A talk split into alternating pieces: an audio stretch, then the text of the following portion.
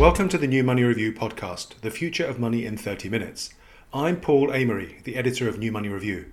We're a periodical covering the changes in money, which are getting faster and more confusing. New types of money arrive out of nowhere, like Bitcoin. Payments get faster and cheaper. Cash goes out of fashion, and mobile payments take over. Some people are on the inside track, others risk being left behind. Money attracts the cleverest criminals who always seem to stay ahead of the game. Our podcast takes a big picture look at these trends. It's not just money that's changing, but technology, finance, law, government, and society with it. Each week, we interview a leading expert on one or more of these topics. By listening to the podcast, you can stay up to date with what's going on in money and prepare yourself for what lies ahead. My guest on this episode of the podcast is Dan Davies, a former central banker, investment banker, and more recently a journalist and author who's written a book called Lying for Money How Legendary Frauds Reveal the Workings of Our World. Dan, welcome to the New Money Review podcast. Could you please start by telling listeners a little bit about yourself and your background? Uh, sure. Thank you very much for inviting me. Um, I uh, started my career basically in the uh, minor leagues of uh, British stockbroking, which is an excellent place to learn about all sorts of uh, funny activity. Um, I worked for a while for the Bank of England as an economist for the bank regulators. And then I uh, kind of spent most of the uh, 2000s um, working for a couple of uh, big investment banks, covering the build up to and fallout from the uh, global financial crisis and uh, kind of trying to uh, understand what was going on and make money for it from it. After about uh, 2014, 2015, I realized I'd had about as much fun out of that as I was going to get. And so I kind of left the city to travel and write books, of which the first one was a book called Lying for Money How Fraud Explains the World We Live in, uh, which was uh, published um, last year and uh, that's uh, kind of what I do now. Uh, and I, I, read it early this year. I really enjoyed it. It's uh, kind of almost been described as a kind of encyclopedia of, uh, of, fraud. So it's almost like a handbook of fraud if you wanted to to commit one, as well as a way as, was as well as a way of looking, uh, you know, from the outside to try and spot frauds. Um, what what got you interested in the topic of fraud, well, financial frauds? I had uh, I had a ringside seat at some of the biggest ones that there have ever been.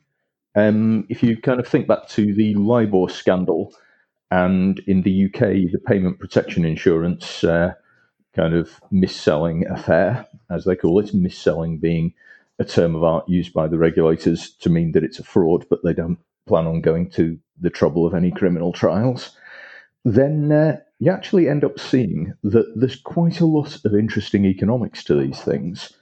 Uh, but it's not really the kind of economics that you end up learning much about in uh, university courses because uh, unless you get right up to the very specialist levels of game theory, people generally assume, for purposes of economic modeling, that all of the economic agents know what's going on and that nobody's lying to anyone.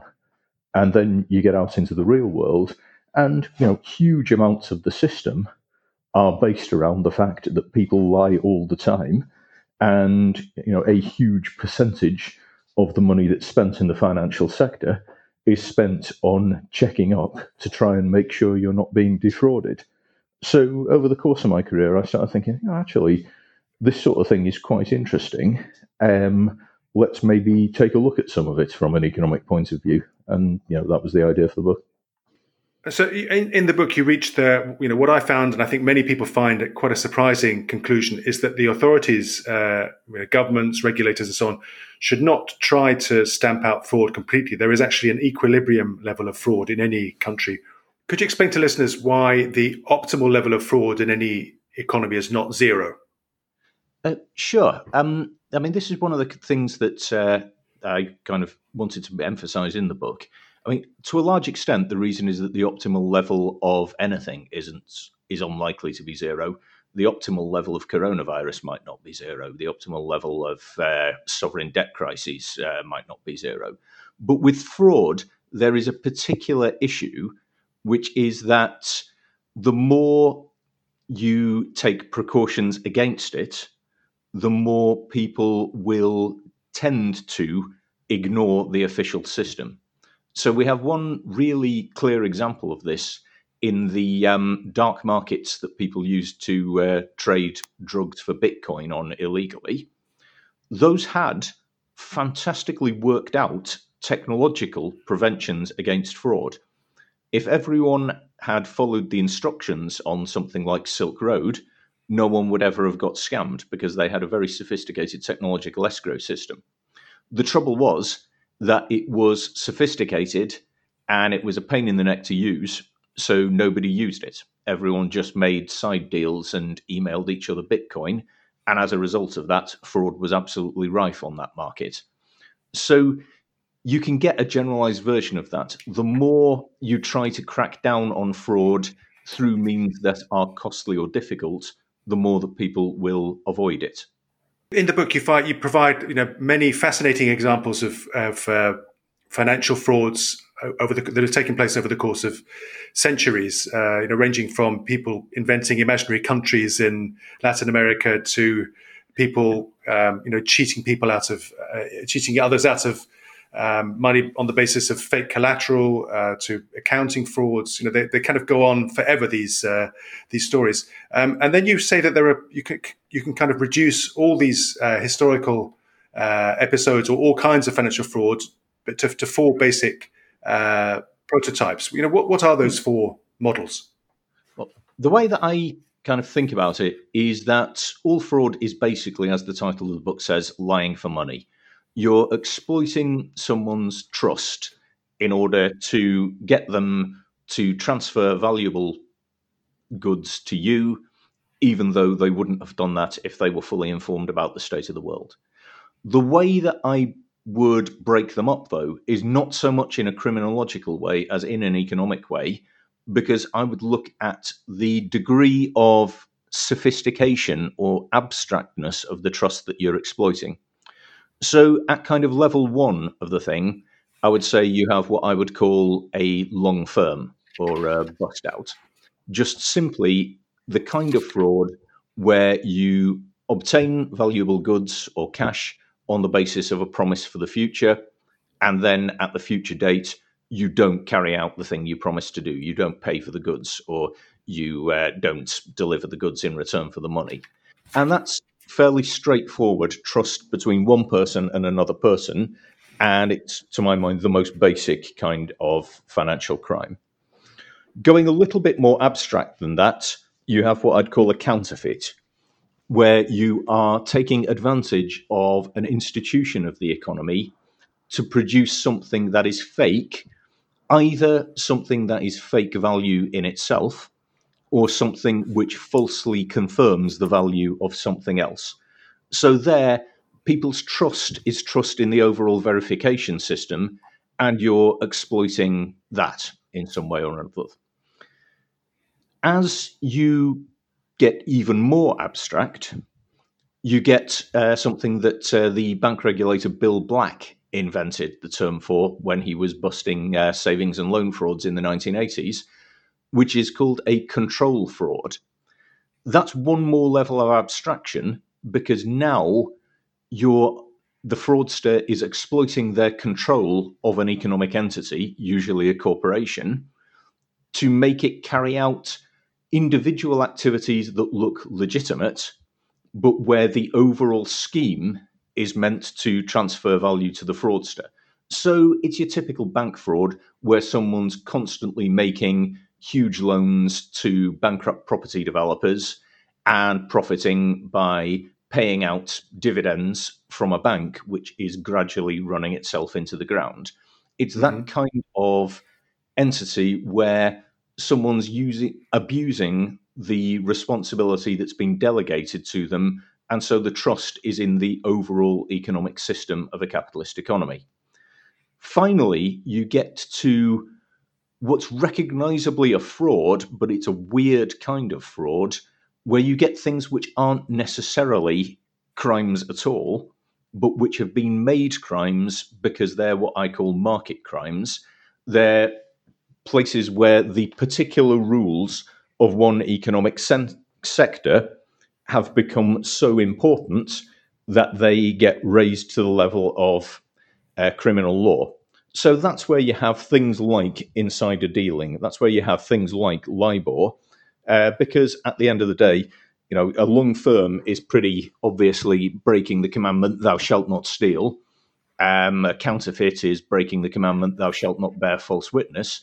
But there really isn't any commandment saying, "Thou shalt not trade securities while in possession of material non-public information." That wasn't okay. even a crime in the UK until the 1990s. It wasn't a crime in New Zealand until 2008. Um, yeah.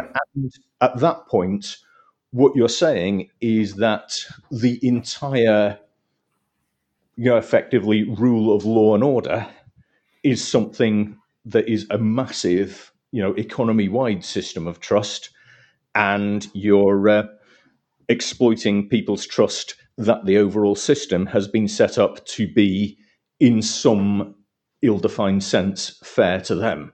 Yeah. So the, this this kind of most abstract level of fraud, the market uh, crime, uh, can really go on indefinitely unless there are some efforts to stamp it out. Whereas the, the first fraud, um, the long firm, presumably has only a limited time span. You know, at some point there is a, you get to a point where whoever you know you've borrowed money from um, wants to have the money back, and then the fraud is revealed. Yeah, absolutely. You have to pay it back, or you have the sort of Bernard Madoff situation where there's no set redemption date, but yeah. compound interest makes the whole thing grow so huge that it falls over under its own weight.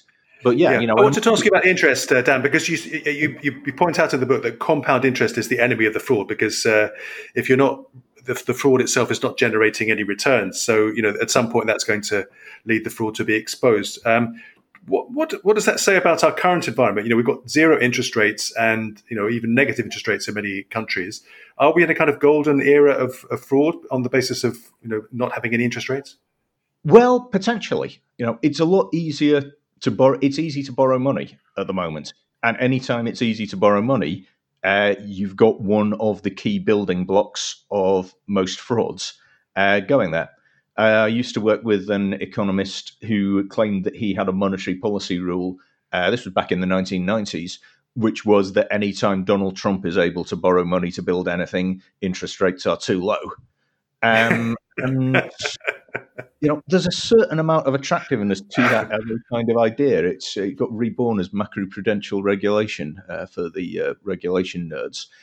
Um, the thing is, though, that the kind of compound interest that builds up on a Ponzi scheme or on a Madoff or on any kind of fraud, it's always quite a decent positive percentage number because the first kind of compound interest that you have to cover is the amount of cash that the fraudster is attra- extracting themselves. So yeah. if you kind of if you take like I don't know a million dollars worth of Bernard Madoff style investment fund and claim to your investors that you've earned a 10% return on it, then the next year you have to steal $1.1 million, even yeah. if you didn't take out any money yourself. If you yeah. wanted to take out even 20 grand yourself, then next year you've got to uh, steal one point, uh, you know, you're effectively got a 12% interest rate that you've got to make the next year rather than a 10%. So I'm I think it's not so much the level of interest rates that might be helping people carry out frauds as the simple fact that money is being shoveled out the door. You know, and yeah. for a large extent, a lot of the reason why money is being shoveled out the door is that fraud is the ultimate shovel ready project. If you yeah. want to stimulate the economy because there's a pandemic going on, uh, fraudsters, to my mind, they spend money just like anyone else. Yeah, you know, you, and they're and they're and they're quick to set up their set up their services and provide you know what what uh, what people are asking for. Yeah, ab- absolutely. So I mean, you don't necessarily in a pandemic lending program, you don't necessarily want to have a whole load of fraud controls on there up front. Yeah, because and this comes back to what we were talking about earlier with the equilibrium condition. You often have to ask yourself, do I want to absolutely eliminate fraud, or do I want to be rich? Um, yeah really one of the fundamental things that comes back to me in the conclusion of the whole book is in the Victorian London, something like one sixth of all companies floated on the London Stock Exchange were frauds. Yeah. Um, in the kind of 19th century New York, when they were building the railroad boom, uh, more or less every railroad company at some point or other was a fraud. Yeah. But the railways still got built. You know, if, if you look at those times and all you're concentrating on is the frauds, then you're missing the big picture. Similarly Yeah. with the dot com era, you know, we had huge amounts of fraud, but the internet did get built. Yeah. Sometimes, you know, this kind of aggressive control approach is not the right situation for the time and place. So that's a rather uncomfortable um, conclusion, perhaps, from looking at you know economy-wide or market-wide fraud that actually has some. It's it's clearly a, a fraud, but it's also have has some you know some longer-term benefits potentially. Yeah, absolutely. The um, I mean, the way I would almost uh, describe it is you think of two uh, countries that couldn't be more different from each other in terms of their overall governance environment, and you've got Canada and Greece. Canada, paradigmatically, one of the world's big high trust societies. Greece, again, paradigmatically, one of the world's low trust societies. But in Greece, ship owners will do deals for millions of dollars on the basis of a handshake. In Canada, you have absolute rife securities fraud and corporate governance that is, you know, known worldwide to be an absolute joke. And the reason for that is precisely that Canada is a high trust society and Greece is a low trust society. In Greece, if you show up wanting to borrow a few million dollars for a business project, people are going to check you out. They're going to check your family out, you know, right back to the uh, birth of Christ. No one's going to do business with you unless they absolutely know who you are. In Canada, you show up with a polite manner and a reasonable quality suit, and Canadians are going to, in general, give you the benefit of the doubt. There was a wonderful story uh, last year or the year before where a Canadian university lost something like 200,000 Canadian dollars to a fraud. And they lost it because they were having a new building uh, built. And someone sent them an email saying, Hi there, Bill. Could you just take note of our new bank details and send all the payments to this account from now on? And they did. Uh, you know, th- th- you know that there's nothing more to the story. That was the fraud. Um, it kind of sounds crazy, and obviously Yeah. people do get defrauded in Canada a lot. I got defrauded in Canada myself, actually, while I was writing the book, uh, by a website that was uh, selling Canadian business visas for ten times their true cost. But on the other hand, would you rather live in Canada or would you rather Right. live in Greece from a purely economic point of view? Um, the Canadian system produces a lot of certain kinds of fraud, particularly securities fraud, but it seems to work for Canadians. Yeah. Yeah, so lots of there, there are inevitable trade-offs uh, in, in in looking at sort of different types of fraud in different markets, different economies. There's no right or wrong way of doing it. Absolutely, yeah. Yeah. One, one of the other things that caught my attention in your book is that, you know, it's, um, we talk about victims of crime and victims of fraud, but fraud is a particular kind of crime because the, the victim not only consents to the criminal act, but voluntarily transfers the money or valuable goods to the criminal. So it's a, it almost makes you wonder, is this really a crime? Because if the victim is the, the uh, you know, caught out because of his, uh, his or her own greed, doesn't that kind of shine a different light on the whole uh, episode? Well, to a certain extent, and in some cases, yes. You know, there's certainly a lot of questions over.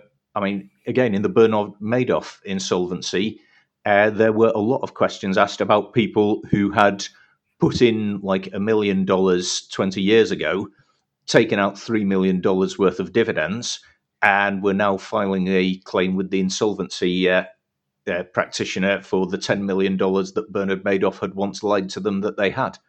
Um, Yeah. and in a couple of those cases, I think the uh, bankruptcy estate just literally said, no, you're not getting your money back, and you should actually be thankful that I'm not chasing you for some of the dividends you took out. What it does, though, is it makes it extremely easy to fence the proceeds of a fraud uh, compared to fencing the proceeds of a uh, robbery. You know, Yeah. If you steal a car, then you are in a world of trouble because the owner of the car you stole is going to be looking out for it. You might have to respray it, file serial numbers off the parts. You know, it's a real pain in the neck. If you steal a dozen cars through a long firm, then the motor manufacturer is going to expect to see those cars on the forecourt of your auto dealership being sold for cash because he yeah. doesn't know that you're a fraud yet. Uh, J.K. Galbraith, the economist, actually said that this can be macroeconomically important for some time because fraud involves this time dimension as well as the trust dimension. There is a period of time during which the criminal knows that he's got the profits, but the victim doesn't yet know that he's lost them. And yeah. for that period, the national psychic wealth is greatly increased. You know, and then it's only when you have something like a uh, stock market crash and uh, Bernard Madoff's fund collapses, that everyone suddenly realizes that they're a few billion dollars poorer than they thought they were. Yeah, well, I, I, wanted to come back to the, the point you made about um, you know a large number of stock exchange flotations in the 19th century being being frauds, both in London and and, in, hmm. and New York, and then you you mentioned the dot com uh, bubble of the 1990s as well. Um, you know, the, when the when these 19th century frauds happened, a lot of changes were made to company law and there were compulsory audits brought in, and you know we fast forward 150 years or whatever, and suddenly we have the Wirecard scandal where the auditors signed off on the books of the company, and then suddenly there was there was uh, two billion dollars missing or two billion euros, and uh, and you know what? So what does this tell us about the mechanisms we have in place to try and detect fraud? Uh, it tells us that we get what we pay for. To be honest, uh, Wirecard is hilarious because this is the exact same fraud as Parmalat, the Italian milk company, uh, from uh, back in the 2000s you know, you've got a whole load of sales to obscure companies that no one's really allowed to know where they are. And there's definitely cash proceeds, but they're all piled up in a bank in an emerging market where no one except the finance director is allowed to talk to them. And the auditors sign off on it for a period of years until it's discovered, you know, what a surprise, uh, that bank account never existed. The trouble here is, you know, and it is an endemic problem in audit that will that keeps on recurring. And when you see a problem that keeps on recurring in different situations, you know that it's some kind of equilibrium, it's some kind of incentive that's producing it. And in audit, the problem is just simply that it's it's underpriced. You know, everyone pays Mall money and they want Sherlock Holmes service from the auditors. Right. And the reason that everyone pays Mall money is that audit is a service that's almost never needed. You know, it's not like uh, toilet paper. It's not something that you don't want, but you have to buy it. It's because you need it. It's something that you don't want, in most cases, don't need, uh, but you have to buy it because it's a regulatory requirement. It should not surprise anyone that most audits are done very badly. You know, yeah. So it's, it's like buying your, you know, thirty pounds or forty pounds global travel insurance, uh, which you don't, expect to have to use. I mean, maybe it, if you've in a life-threatening situation, it's it's valuable, but often when you come to claim on it, it doesn't. It's not worth uh, not worth having. It doesn't pay out. Yeah, absolutely. No, no one cares about the quality of the audit that they're buying. Uh, not yeah. least, of course, because in a lot of these cases, the person who's making the decision to buy the audit, you know, it's the fraudster. You know, um, you know, so uh, you you should never expect an audit to be able to protect you against fraud by the finance director. Uh, the other thing, actually, what that I say in the book is that most auditors are not crooks. You know, the vast majority of auditors are actually really nice people working under horrific circumstances who are given nothing like enough respect in their accountancy firms. But the bad apples get drawn to auditing the bad companies because the bad companies will keep on churning until they find a bad auditor who could be just a bad person or he could be a good person who can be lent on. You know because an auditor with no spine is you know as useful as a crook in most cases. And when they found one that they like they will hang on to them. And so you get this situation in which the audit profession just sees the normal auditors and sees the good guys and underestimates the extent to which there are bad guys and the extent to which the bad guys end up in situations in which they can do uh, harm. Yeah. So if we as investors can't necessarily trust the word of the auditors and we can't necessarily trust the regulators to prevent dodgy companies from listing their shares and selling their bonds and making other kinds of financial promotions, you know, what can we as individuals do to try and spot that might, something fishy might be going on? Well, this is what diversification is for. You know, hmm. um, basically, you you can, to an extent, trust the regulators to keep it under some degree of control most of the time. You know, if you, you know, it's not even when it was a sixth of the companies on the stock exchange that were frauds, people still made money on the London Stock Exchange. Um, in tech investing, it's particularly interesting because in tech investing, everyone fakes demos. You know, Steve Jobs faked demos, Bill Gates faked demos um, Larry Ellison, he faked demos. So, so they did the same thing as Enron did when they were pretending to be trading, you know, gas on that uh, trading floor. They were just it was all fictitious. Um, yeah, I mean, to to a large extent, you know, the, most tech demos seem to be fakes. So if you look at like Theranos and Elizabeth Holmes, um, it's not one hundred percent clear that what they were doing at that time was particularly out of the normal scope of what goes on in the tech industry. It was massively out of scope of what goes on in the medical industry. So the lesson from the Theranos fraud is definitely don't get involved in something that's incredibly heavily regulated. But the yeah. point I would make here is that if you were a brilliant fraud spotter in tech, you would have had to have got a lot of things right uh, to compensate you for missing Microsoft or for looking at Apple and saying, I don't know, some of these demos look dodgy to me. I'm going to stay clear of this guy. You know? Yeah. So, I yeah. mean, as investors, you kind of almost have to trust in diversification. You know, there are some things that obviously, you know, are more vulnerable than others. You know, Canadian mining stocks, you go into with eyes open that you are gambling. You know, Chinese reverse mergers, you go into with the knowledge that there is a decent chance that you could lose all your money. For yeah. people who professionally spot frauds, your biggest asset is a list of people who have been involved in previous companies that turned out to be frauds.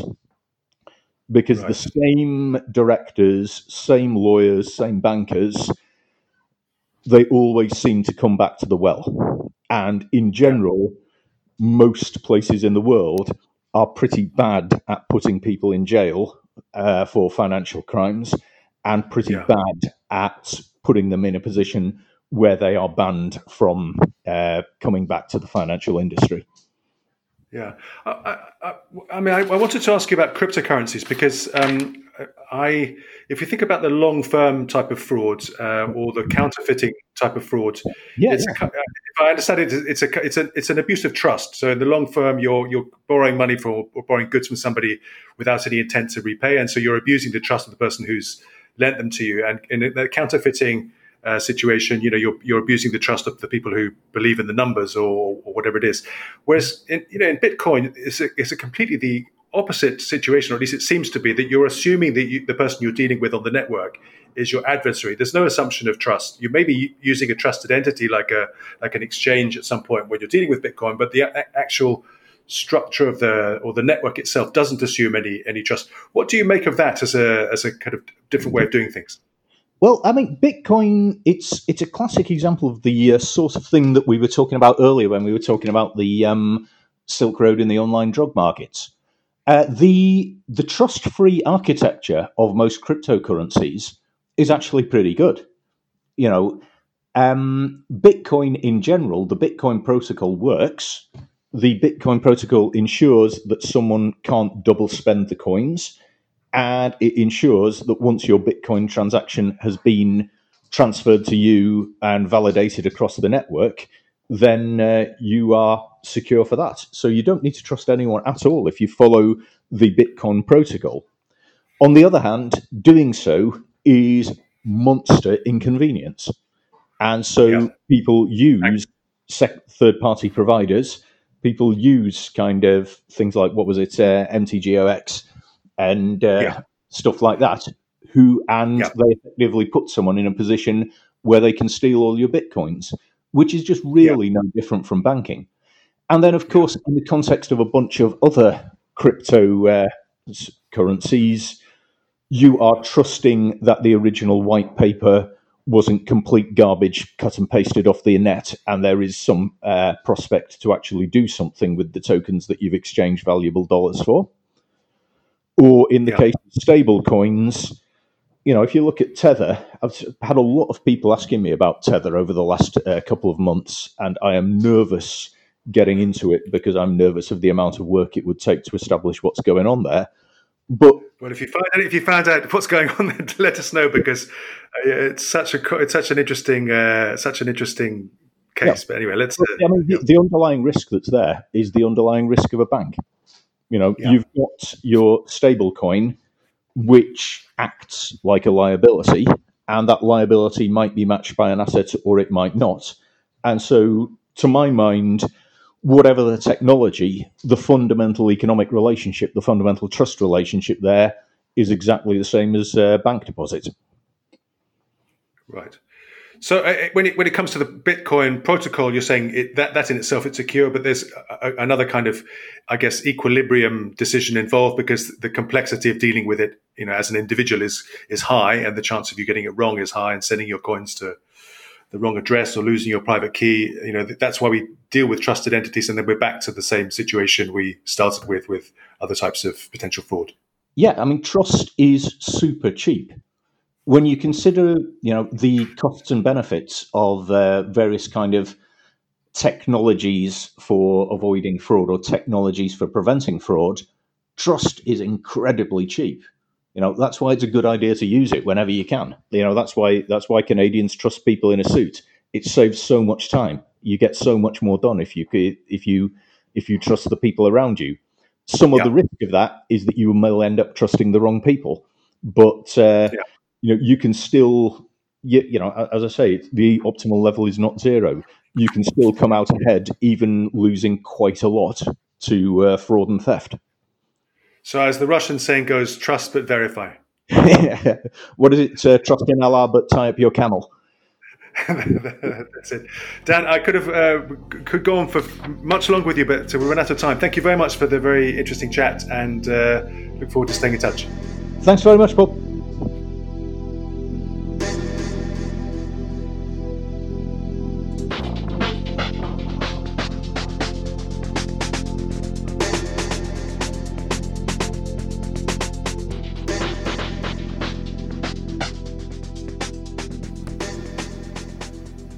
Thank you for listening to this episode of the New Money Review podcast, The Future of Money in 30 Minutes. You can find a write up of this episode at our website, newmoneyreview.com, together with links to any important documents or sites mentioned during the discussion. If you enjoyed this podcast, please like it, share it, or tell a friend about it. At our website, newmoneyreview.com, you can also sign up to our newsletter, which will keep you informed of all New Money Review articles and podcasts.